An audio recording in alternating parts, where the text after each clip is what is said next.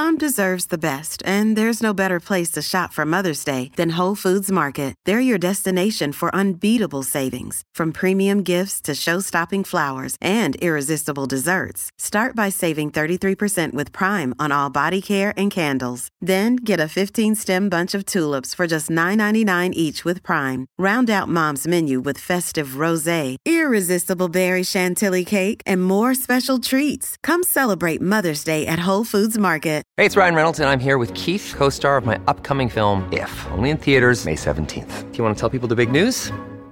All right, I'll do it. Sign up now and you'll get unlimited for fifteen dollars a month and six months of Paramount Plus Essential Plan on us. Mint Mobile dot com slash switch. Upfront payment of forty-five dollars equivalent to fifteen dollars per month. Unlimited over forty gigabytes per month. Face lower speeds. Videos at four eighty p. Active Mint customers by five thirty-one twenty-four get six months of Paramount Plus Essential Plan. Auto renews after six months. Offer ends May thirty-first, twenty twenty-four. Separate Paramount Plus registration required. Terms and conditions apply if rated P G. Wellness. What on earth does it mean? And why would we need to unpack it? With over fifty-eight million hashtags on Instagram, the topic has really never been more prominent. But, and there is a but here, three in five of us feel that wellness is incredibly confusing. We want to feel healthier, we want to feel happier, but we have no idea what's clickbait and what's genuinely health enhancing, who's an expert and who's peddling absolute nonsense. And look, I am right here with you on this. At times, I have also found this world really hard to navigate. So welcome to Wellness Unpacked, our new podcast hosted by me, Ella Mills, author, entrepreneur, and founder of Deliciously Ella. This series aims to do just as it states, unpack the world of wellness with expert guests.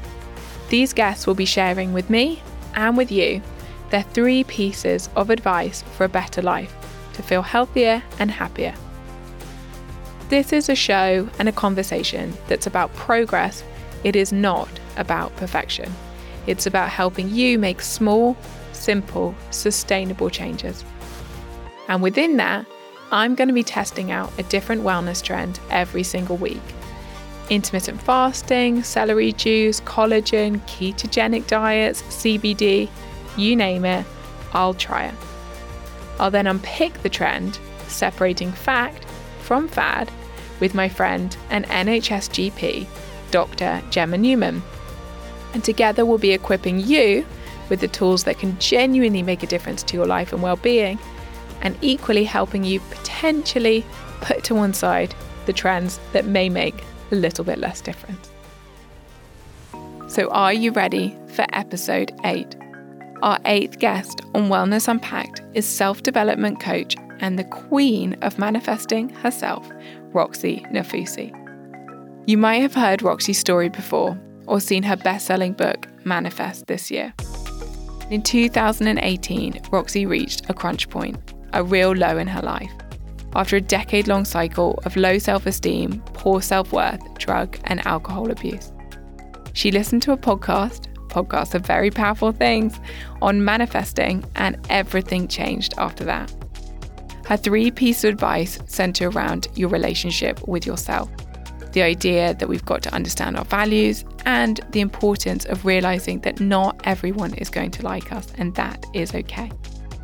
It's honestly an incredibly powerful episode, and I cannot wait for you to hear this one. If you do enjoy it, we've got a new collaboration that's just gone live with Roxie on our Feel Better app, so get on the app, or if you don't have it yet, there's still a couple of days left to take advantage of the one month free September offer, so just click the link in the Deliciously Ella Instagram bio. Well, Roxie, welcome to the show. Oh, thank you so much for having me. I was honestly so honoured to be asked.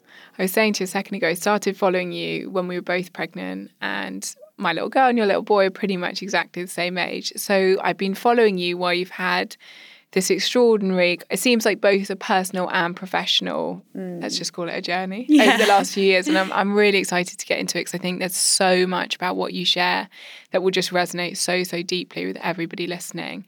But before we get into all of that, we always ask every guest the same question. And just to understand a bit more about you, yeah. and I'd love it if you could tell us what wellness means to you. So I think wellness to me is just about feeling your best every day, which is also what manifestation is about. It's about empowering yourself to put your best foot forward. And wellness is an integral part of that. And actually, I'm so glad to be talking about wellness, because I think people talk to me a lot about manifestation and not realizing that wellness is the heart of it. How you treat yourself, how you fuel yourself, nourish yourself, how you move. And that for me is just an act of self-love. So I don't know. I don't know if I've answered that very succinctly. Oh, no, absolutely. And actually, before we get into your journey, I'd love it if you could, because you are the queen of manifesting, um, it'd be fair to say. And it's obviously something, again, I'm sure our listeners have seen a lot in the media, and it feels like a very big trend this year. Mm. How do you describe it? What does it mean? So manifesting essentially is using the power of your mind to change and create the reality you experience. But for me, manifesting is a self-development practice. And I would even say that manifesting is the umbrella, and then all of self-development and healing really falls underneath this kind of manifest umbrella. And a lot of people think that manifesting is maybe just about visualizing what you want, but really it's a practice of empowerment and self-belief. And it's about being the change you want to create. And goals are a part of it, but really it's about making your life the best it can be and knowing that you're worthy of it. And it's interesting with that and the way you describe it, because I think sometimes the way it comes across, Not not with you, but just the to- the word and the topic in the media makes it feel a bit like, I'll close my eyes and I'll imagine my dream house and I'm going to manifest it. Yeah. But the way you talk about it is actually a much more internal project mm-hmm. about understanding who you are and your values and working with that, being quite disciplined to an extent with that every day to feel your best in order to create the life you want. Yeah, definitely. Because you can't just sit and wait and wish for anything to happen. I think it really is about being proactive, and it is about work, both inner work and doing the work needed to get to where it is you want to go. And so, you know, there's no, there's nothing passive about it. And actually, there's also nothing magical about it. And I always say it feels really magical when these incredible things happen, or, you know, when you put something on a vision board and, oh my goodness, six months later, it's there and it seemed unimaginable. That feels really magical. Um, but it's not magic. It's actually just changing your energy, changing who you are, um, and becoming so ready to step outside your comfort zone that you're able to make these incredible things happen.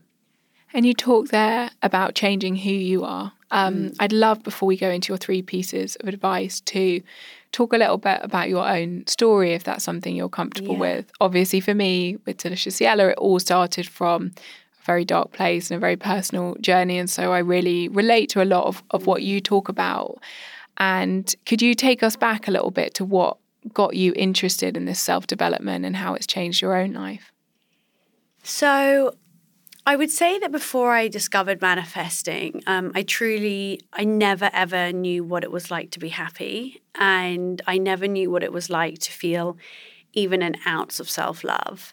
Um, I didn't grow up in I would say like an emotionally stable environment or with any emotional validation. And I started rejecting myself from my earliest, earliest years.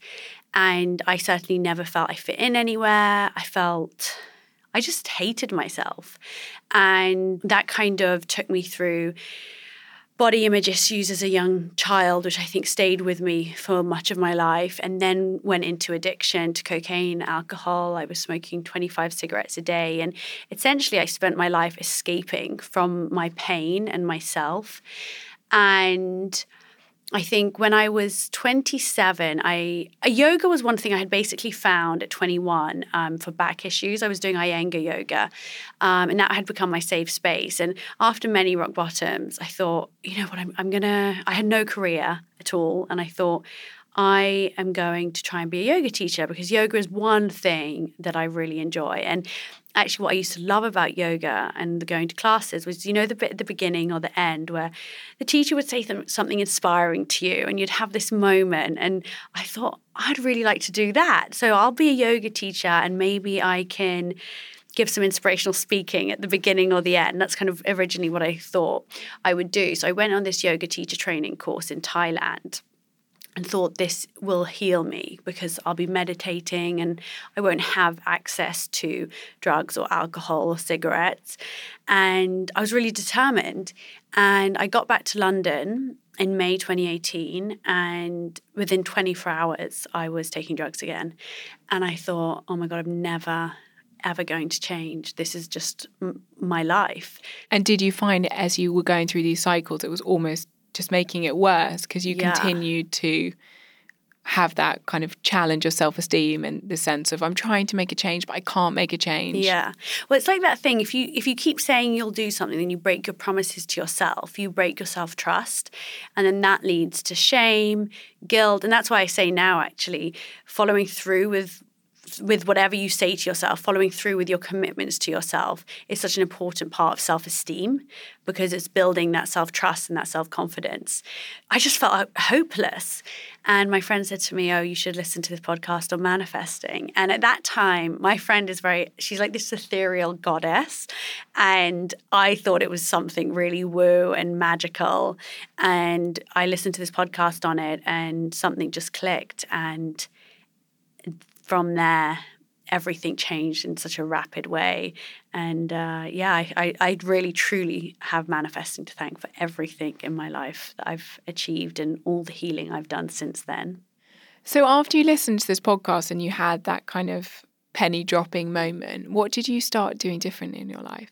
So the first thing I did was I wrote a vision board of like the kind of person I wanted to meet. And then I started listening to positive affirmations at the very beginning. And that's something I still do now, and using mantras. And that's really because I understood that our self-worth was this driving force behind manifesting. We manifest what we subconsciously believe we're worthy of, and that we could reprogram our subconscious beliefs about ourselves. And that listening to affirmations or using mantras was one way to do this. And I read that as you're falling asleep, as you're waking up, and when you're in a meditative state, your subconscious is most susceptible to positive messaging. So I thought, okay, well, I'm going to fall asleep to these positive affirmations every night. And it's one of those things that you don't see the effect straight away. You just have to trust it's doing something. And I did trust it. Actually, my dad's been talking to me about neuroplasticity since I was a kid. So I feel maybe it was ingrained in me a bit.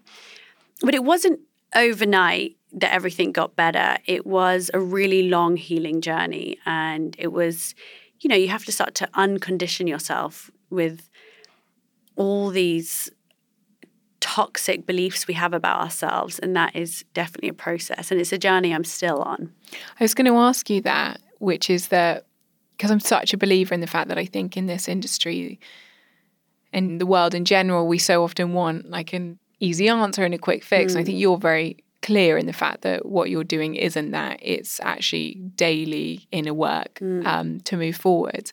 But I wondered kind of how long did it start to take you to feel like something was shifting in your mind and in your mindset? I think because I fell pregnant quite soon after finding out, and I had really horrific prenatal depression. And so I actually went into probably the worst place of my life. Um, I had no crutches to fall back on while I was pregnant. So everything came up for me. But I was I would visualize regularly when I was pregnant that once I gave birth, I would become the best version of myself that existed. And when I gave birth to Wolf, I would say that was Almost my that was my starting point. It wasn't even so much discovering manifesting. If I think about it now, it probably was the day that Wolfie was born that I was like, I'm that's it, I'm going to change. So the first thing I did, because I'd gained over thirty kilos while I was pregnant with Wolfie because I was just comfort eating. And of course, that not so much about the weight gain, but as you know, what we eat is directly impacting how we feel, our serotonin levels, everything. So the first thing I did was change my diet and start exercising when it's safe to do so. And that was actually the catalyst for me. And um, when Wolfie was five months, I hosted my first self-love workshop. So actually, because I was so determined and so disciplined and I was so clear on my priorities, I knew I never wanted to go to that place of mental pain again. That actually, then it was pretty quick, the change. I within six months, I felt like the best I had ever felt in my life. And since then, I always say it's a bit like this upwards journey, but within each up, it's a little dip, you know, and then it's two steps forward, one step back, two steps forward, one step back. But, you know, after every low or rocky patch, I always know there's an up level on the other side and a greater level of healing. I love that you acknowledge that, and that it's, I think we often look at other people and we see their journey and it feels very linear. And the mm. fact is, is, I think that's probably impossible. But I feel what you said there leads us so nicely onto your first piece of advice, which is the importance of being clear in your priorities. Can you tell us a little bit more about why that's so important to self-love and self-esteem? Yeah, so it was actually when I had first met Wade, um, I was, and amongst all my other toxic addictions, I had a really bad binge and restrict um, kind of cycle going on. And it was it was so extreme on either end. And I was constantly feeling rubbish in myself. And I hated the restriction because it was self-punishment and I wasn't happy and I wasn't enjoying that, obviously. And I hated the other side where I would binge. And I would binge on sugar and things that made me feel horrible, um, lethargic, and then guilty and all those things that come with it. And Wade is very, has just always been a very healthy, mindful eater. And he just said to me, like, what is your priority? And I was like, huh? He was like, well, your priority is clearly to feel good. So you really should stop binging on shit and then having to go on some, like, extreme diet or retreat afterwards to feel better about yourself.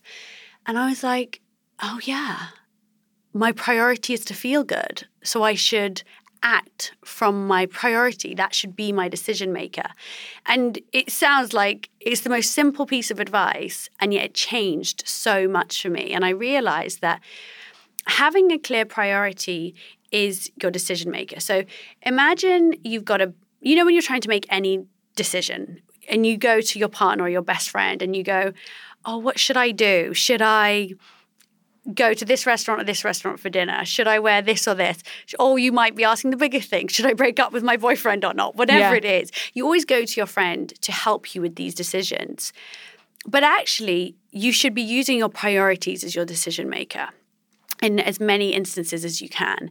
And that means that you don't always need to look to everybody else to help give you the answers, but you can find them internally, which of course will make you feel more confident and make you feel better.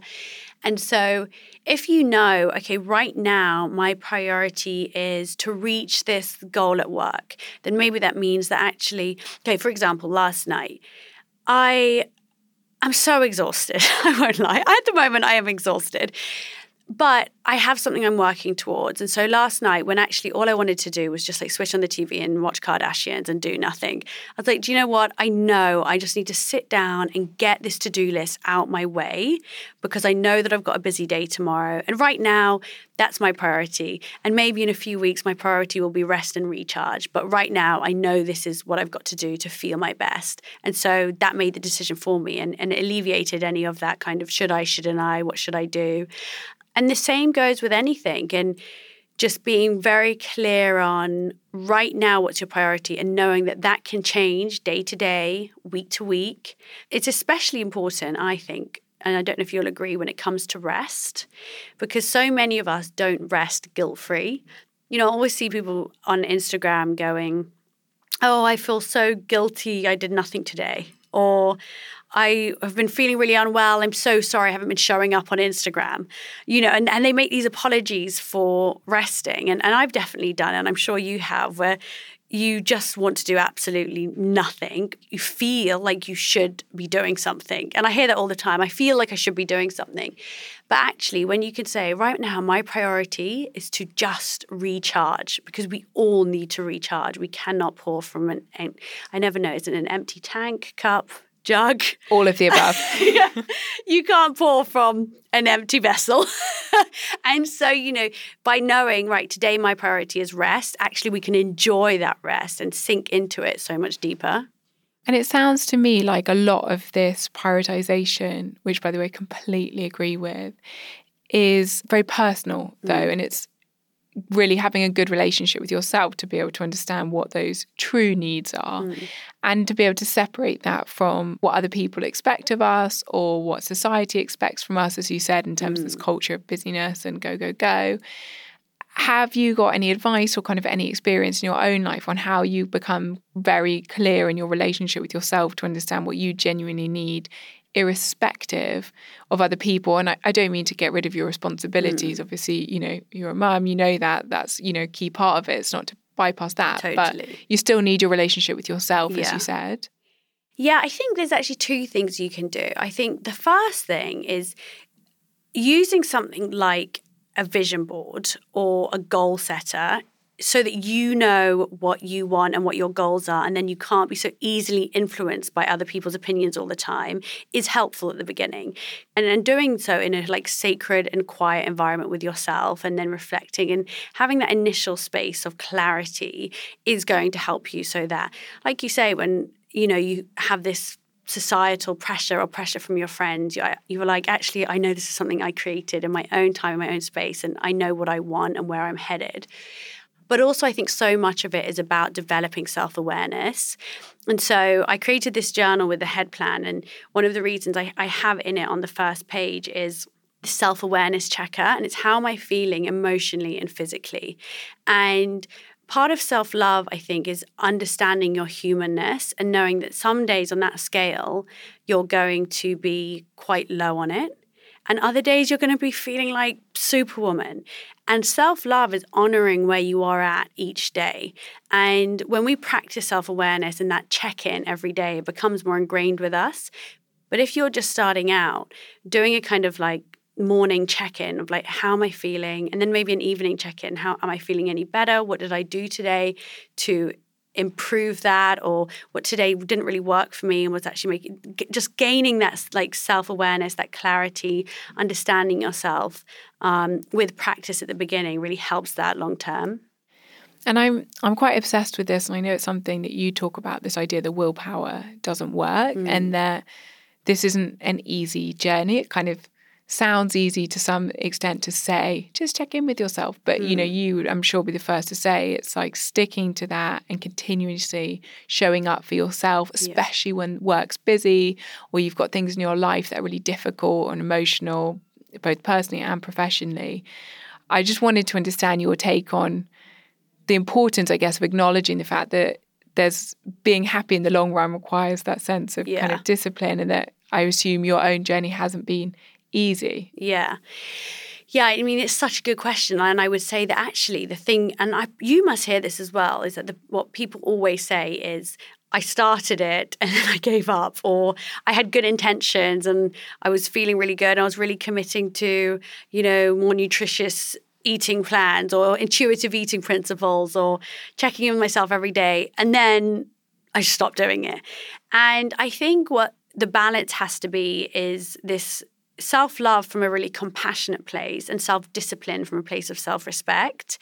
And really everybody's priority should be, one of their priorities should be to feel better, to experience life in the most fulfilling and enriching way possible. And to do that, we have to implement these healthy habits and stick to them. And they have to be non-negotiable. And ask yourself, do you want to feel better in your life? Yes. Why? Because feeling better will enable you to improve your relationships, to feel better at work, to um, reach your goals better, and to stop accepting less than you deserve. And so to do that, what do you need to do? You need to commit on days where you don't feel like it. And knowing that some days it's not going to feel like you're jumping out of bed to do it is okay. Nothing has to be easy all the time. It doesn't mean we have to shy away from it. It's okay to feel uncomfortable and to sit in discomfort. That's not going to kill us. You know, I think sometimes we we just want everything to be feel easy all the time, and it doesn't. It doesn't always feel like that. We were talking about exactly this on the show last week about the importance of physical discomfort, because yeah. that is the reality of life. And as you said, we're quite quick to shy away from it or to potentially take up habits that we don't particularly like for ourselves in order to hide from it. But you can't really hide from it. You'll be yeah. hiding forever and running forever. And I guess in that, willpower isn't the answer. It's not about whether you've got good willpower or bad willpower. We're all effectively the same. Yeah, absolutely. It's just your priorities. Where do you want to go? How much do you want it? And can you understand that self-discipline is self-respect? And you've said this a few times, and it moves us on so nicely to your second piece of advice, which is that as part of this, you've got to stop settling mm-hmm. in your life and in yourself. Could you tell us a little bit more about what you mean by that? Yeah, so this is, and actually I would say this is a really big part of um, manifestation. And spoiler, in my second book, Manifest Dive Deeper, there's like a whole section on this. We manifest, like I said earlier, from what we subconsciously believe we're worthy of. And I say that the universe, which is just an energetic force greater than ourselves, is always listening to everything that we're doing, everything that we're thinking, the way we're treating ourselves. And settling is a sign to the universe that we don't believe we're worthy of more, of the things that we really want to attract into our lives. And we settle for a number of reasons, but mostly because of this insecurity or if it, insecurities that we're not, that we can't really have the things that we want, or out of fear. And that could be a fear of offending someone. It could be a fear that if we let go of this thing we have, we won't find something better. And we allow fear to constantly drive us and cause us to settle in our relationships, our jobs, and in ourselves. And I think everyone would agree that they probably would like more from their lives in some way. Not, and I don't mean materially, but most of us want to feel better. Like I keep saying that, you know, we want to feel better. We want to f- have more joy in our lives. We want more contentment. We want more adventure. We, we want more. But we can't have more in a lasting way whilst we are settling for less than we deserve and settling for a life that doesn't really bring us those feelings, those feelings of joy and contentment and fulfillment. And so, you know, we have to let go and create space for better things to enter our lives. And again, that requires you to sit in that place of discomfort and that unknowing and that unease. And that takes being brave. And I think that when we do that, we not only create space, but we also prove to ourselves that we are capable of expanding ourselves, our minds, and our realities.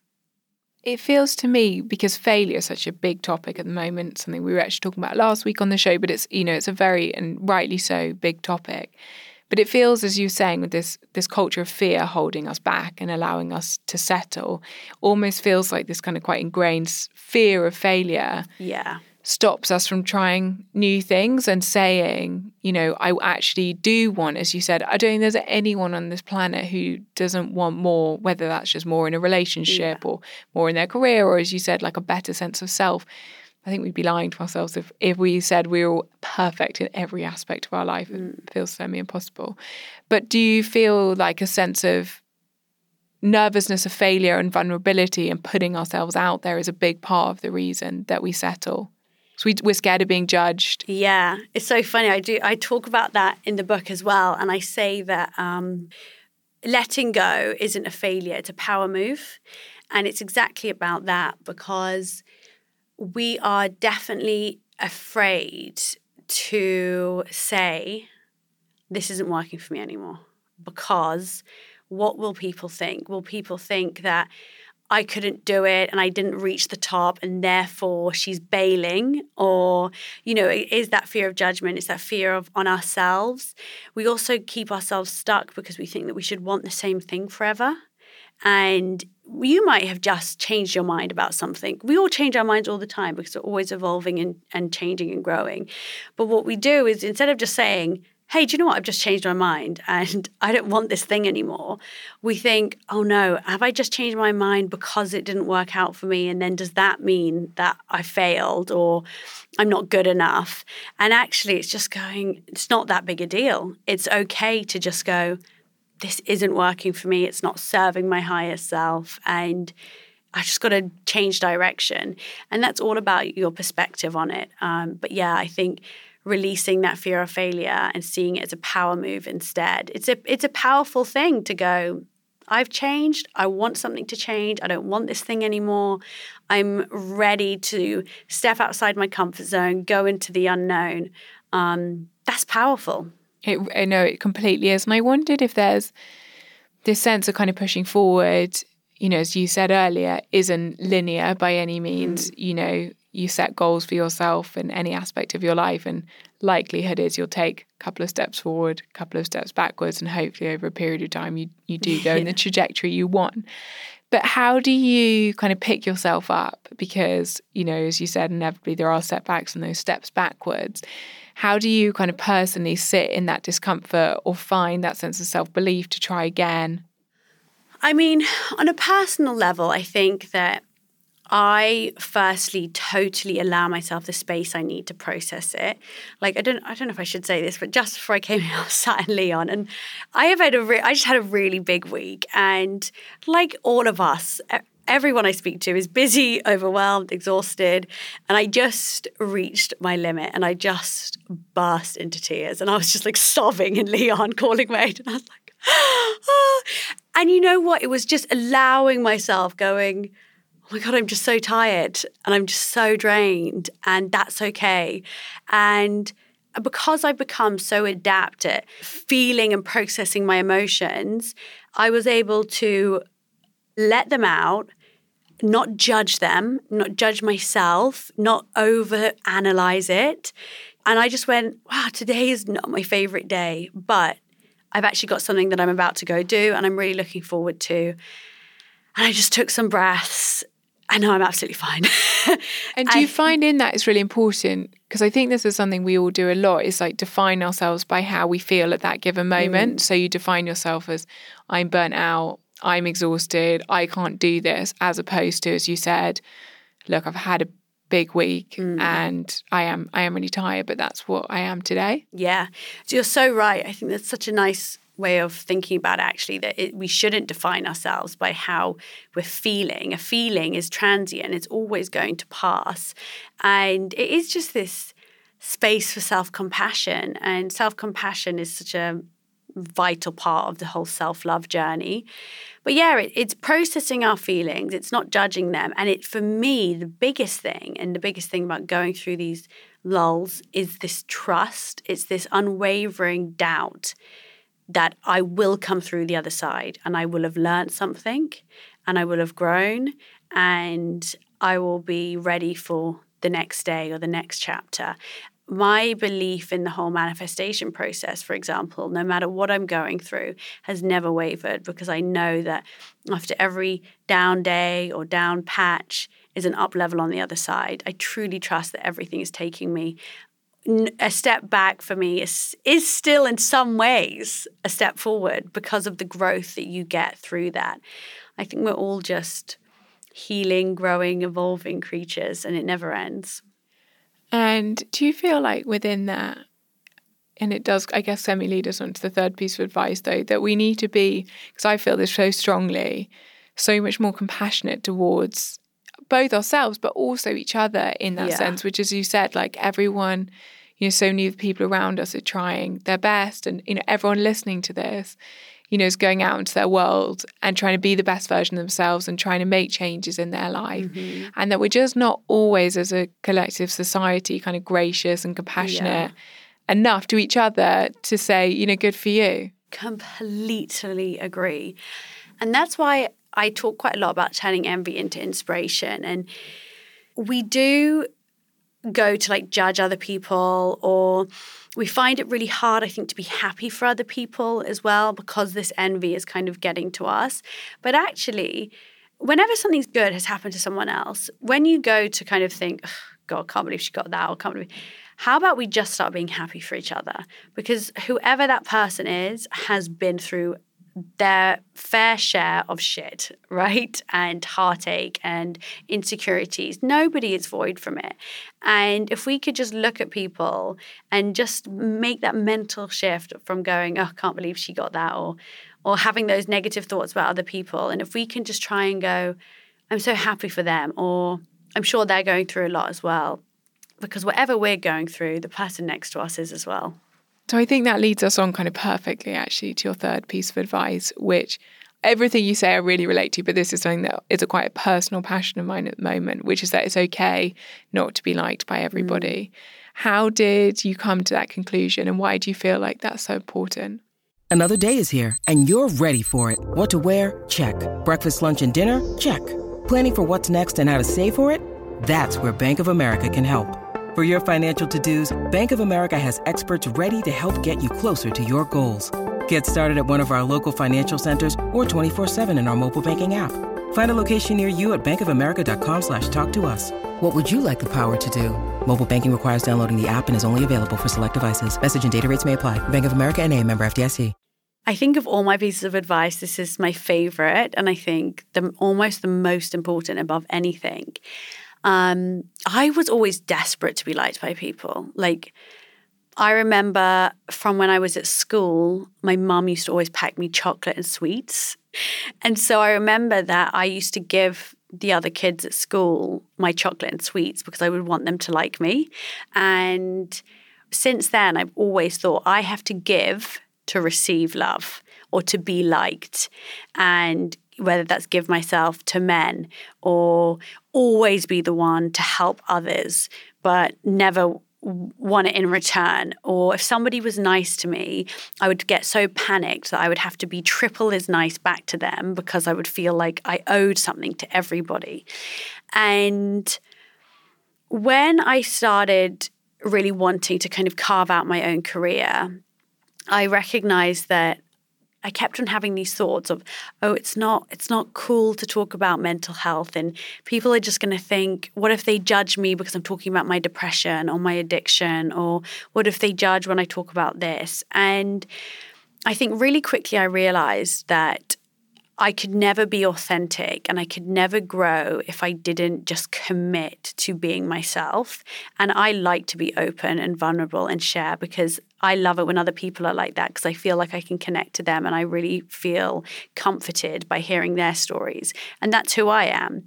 And so I had to begin to slowly but surely, just every time I wanted to post something on Instagram or go for a job or reach out to somebody, I had to recognize when the fear of what if people judge me, or what if that person rejects me, and all those, you know, annoying thoughts that we have all the time, I had to recognize them and do whatever I was going to do anyway in spite of them.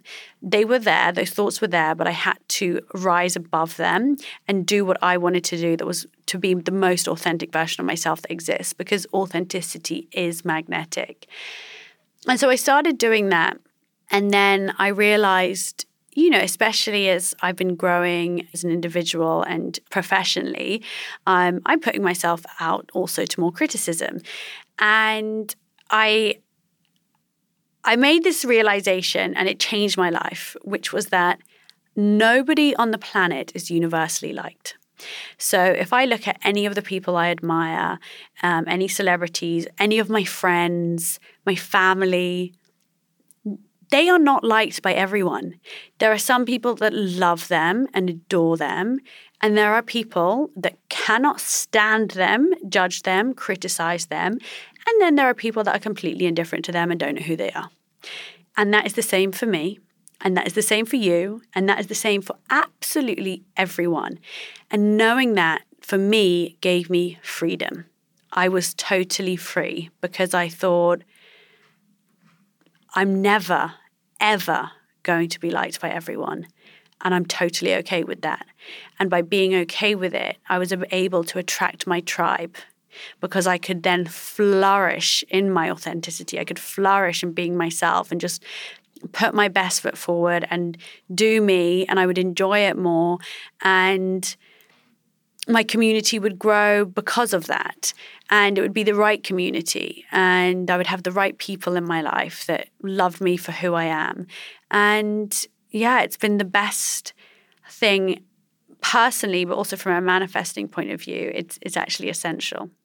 Did you find kind of advice one and two had to come before advice three? So you'd need to have that clear sense of who you are, really accept that, really embrace that. And then in that strength, you could be vulnerable and say, it's okay, I'm going to stand up here. Again, both personally and professionally, yeah. and say, I'm Roxie, this is what I believe in, this is how I want my life to look. And I respectfully let go of any expectation yeah. that you're going to like that too. Totally. Actually, I hadn't thought about that, but you're completely right. It's so much easier to relinquish the need for validation externally when you are clear on your priorities, when you know what you want and where you're headed, because you've got a focus that isn't about other people. It's about yourself and your growth and where you're headed. Um, and yeah, and I and I think anyway, you know, once you begin this healing journey, and, and even with actually the self-discipline stuff, I would say that comes into this massively, because that is building that self-confidence. Everything almost, yeah, it does lead into this, this last step, doesn't it? You're mm. right. I've certainly just found that in my own life. You know, I definitely found, especially in the early days of Deliciously Ella existing in any kind of public space, I found it so much more difficult when people didn't like me or were critical of me. And I think the clearer I've become in who I am on a personal level and why I want to do what I do, the easier I've found it to say, don't get me wrong, I don't love it when people personally, you know, like a, a good old personal attack isn't, you know, yeah. it's not brilliant. But I don't mind it in the way I used to. Like yeah. it used to make me feel very, very anxious and really upset. And, you know, totally. Do I want to do this? Is it worth it? Am I getting it all wrong? Yeah. And now it's, as I said, I don't love it, but yeah. you, it doesn't derail me and make me feel, you know, I want to pack the whole thing in. Totally. And I love that. And I think that's it. You don't have to welcome the criticism, but you can also not let it affect you or take you away from what you're here to do. And I think actually you make a really good point, which is that you were clear on your why.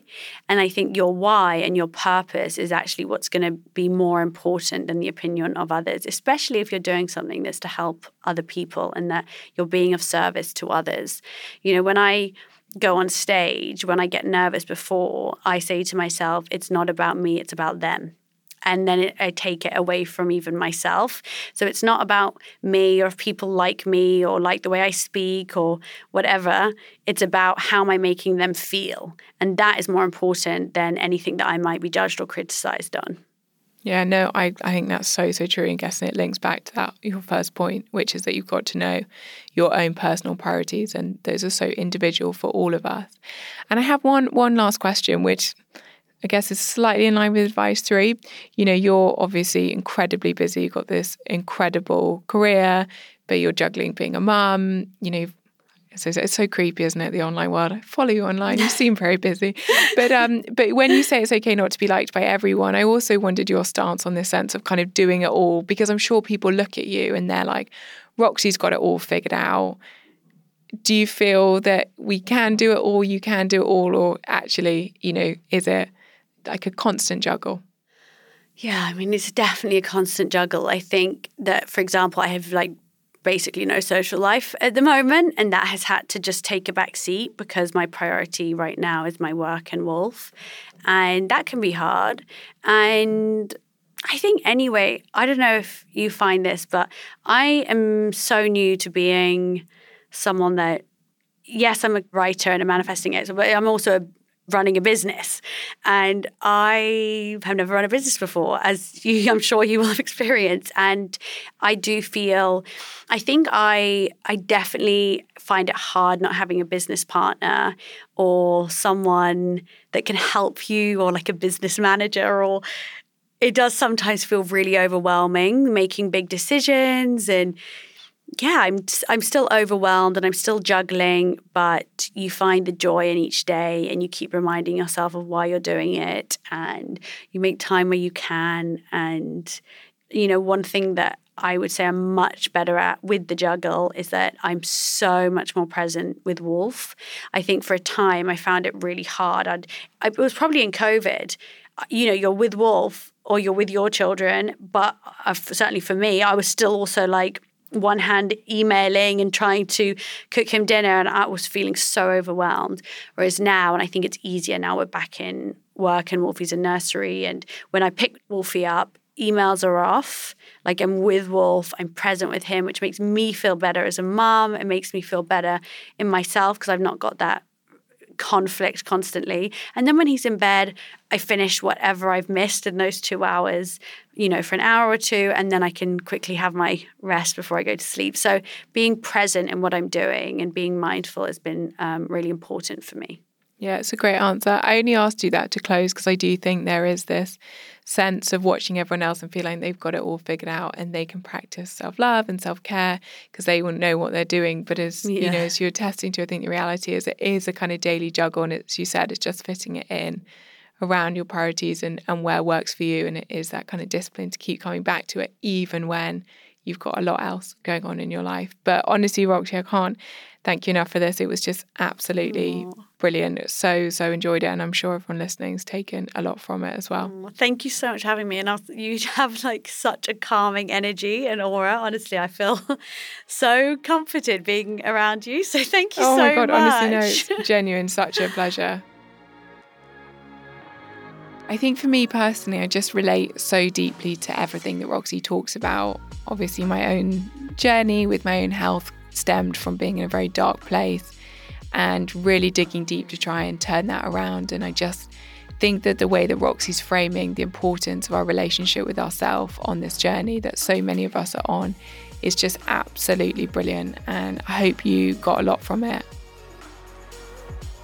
And it is now time for our Fact or Fad, where, as you know, every week, Doctor Gemma Newman and I try out various different wellness trends and see whether they're based in science or they're a passing fad. And our Fact or Fad this week is adaptogenic mushrooms. These herbal health products supposedly increase the body's resistance to stress, which is something we probably all could benefit from. But are they a fact? Are they a fad? Let's find out what Doctor Newman thinks. So Gemma, this is a trend that I've just got a lot of personal curiosity in. I've tried, um, obviously ahead of recording this, different adaptogens. I've definitely been recommended them by nutritionists in the past. I've definitely noticed sometimes taking them you can feel a big effect, sometimes less so.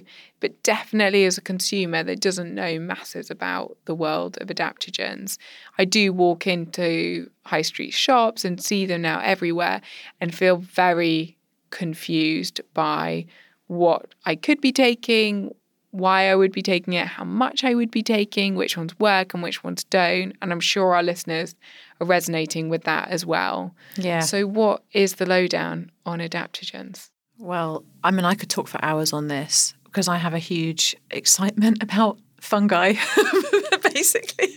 We love mushrooms. I love mushrooms, I do. And when we think about adaptogenic mushrooms, we think of things like reishi and cordyceps and lion's mane. These are kind of names you might see on the shop shelves. These are all types of adaptogenic mushrooms. And basically, these are mushrooms that help reduce the effect of stress on your body. And they tend to act on the hypothalamic pituitary axis and sort of regulate then your sort of hormone control in various ways.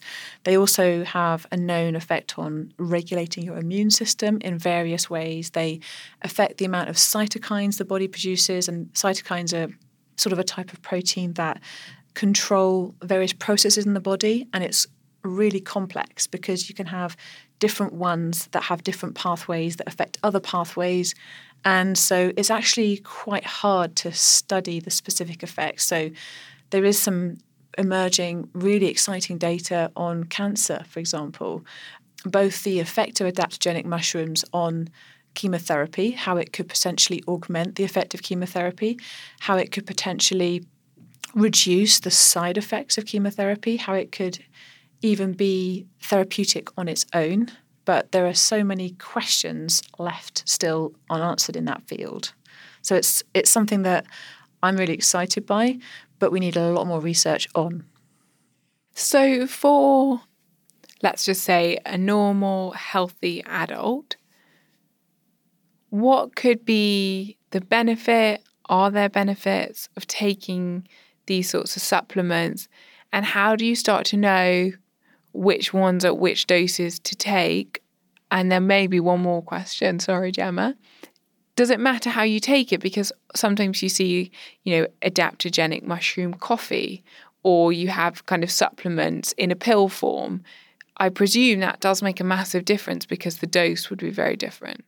Yeah, and these are all really good questions that we don't have really, really good answers for. So just to give you an example of where the data can be conflicting, there are quite a lot of animal studies, rat and mouse studies on the effects of various adaptogenic mushrooms, reishi especially, which is known as the mushroom of immortality.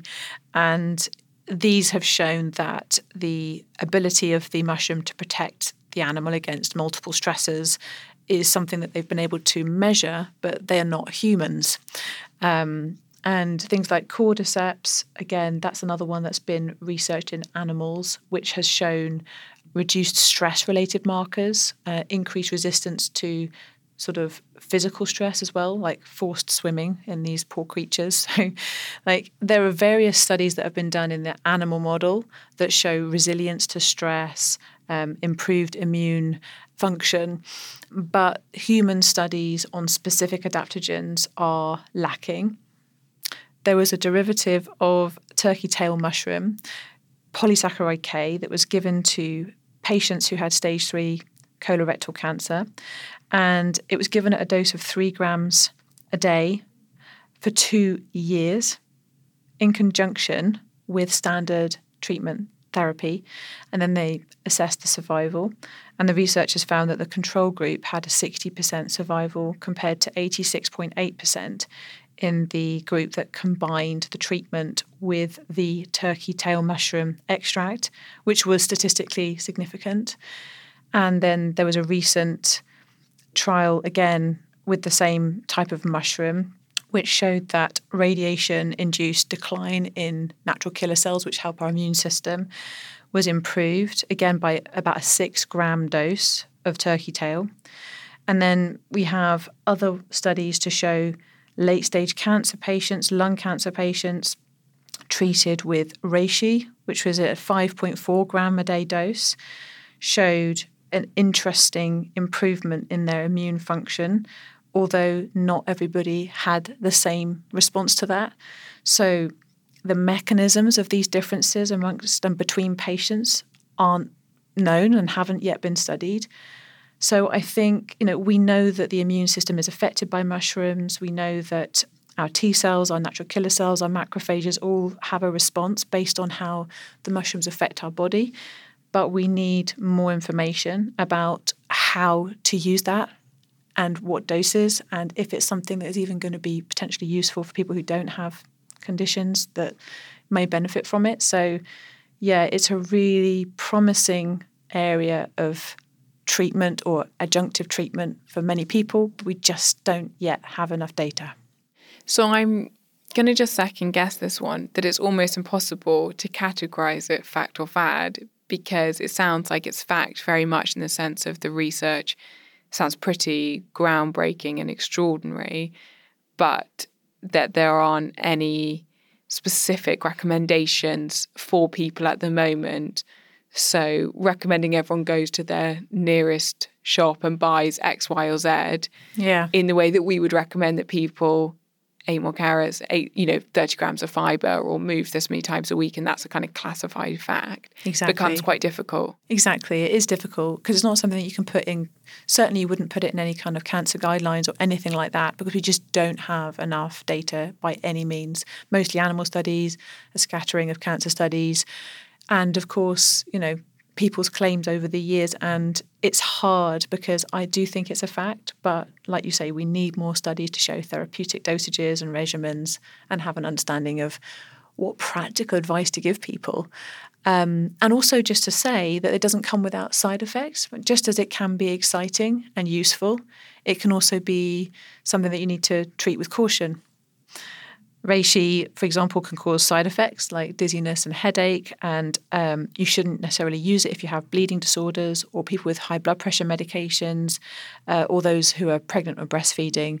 And there's one or two small studies to show liver toxicity when you are taking too much of one of these adaptogenic mushrooms. So, and also they come with other things, like many of the supplement type of um, products you see on the counter, over the counter, will have adaptogenic mushrooms with other herbs, which could be working in synergy, could be beneficial, most likely are, but actually we don't know all of the interactions. And it's difficult because it's a big industry that's not really very well regulated. Do you think a decade from now, if we were sitting here having this conversation, the world would look quite different, and actually we'd have much clearer examples of potentially if you're really struggling with stress, X grams of this could be incredibly helpful, or if you're struggling with X, Y, or Z, or you're on these medications, don't take this or don't take that?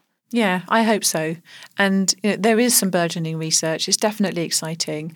And I'd say to most people they can try it and see how they feel. But yeah, it would be nice to have more specific guidance. Yeah, and especially again, I just feel like this is so relevant at the moment, you can't say it enough. These aren't, especially if you're going to get good quality ones, that's not a cheap addition to your life.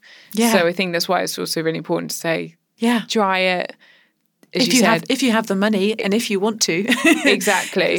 Yeah, it can be so expensive to get something that's good quality and is likely to have, even potentially have a benefit. Exactly. And I think that's what becomes quite overwhelming with this space is kind of you could try this, you could try this, you could try this, you could try this, could work, might work, but you could end up spending two hundred pounds on supplements, which may or may not have an effect. Yeah, exactly. So yeah, it's a minefield out there, people.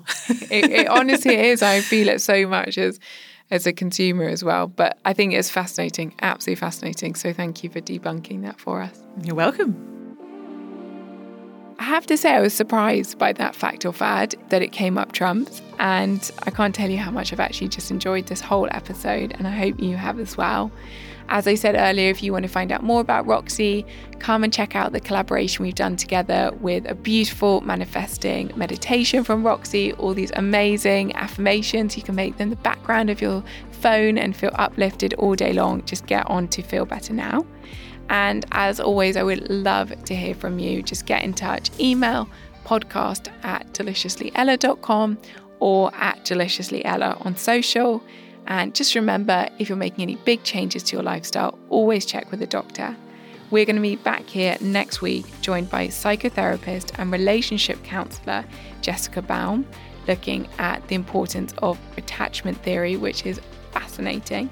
And for Fact or Fad, we're going to be looking into the alleged health benefits of bone broth.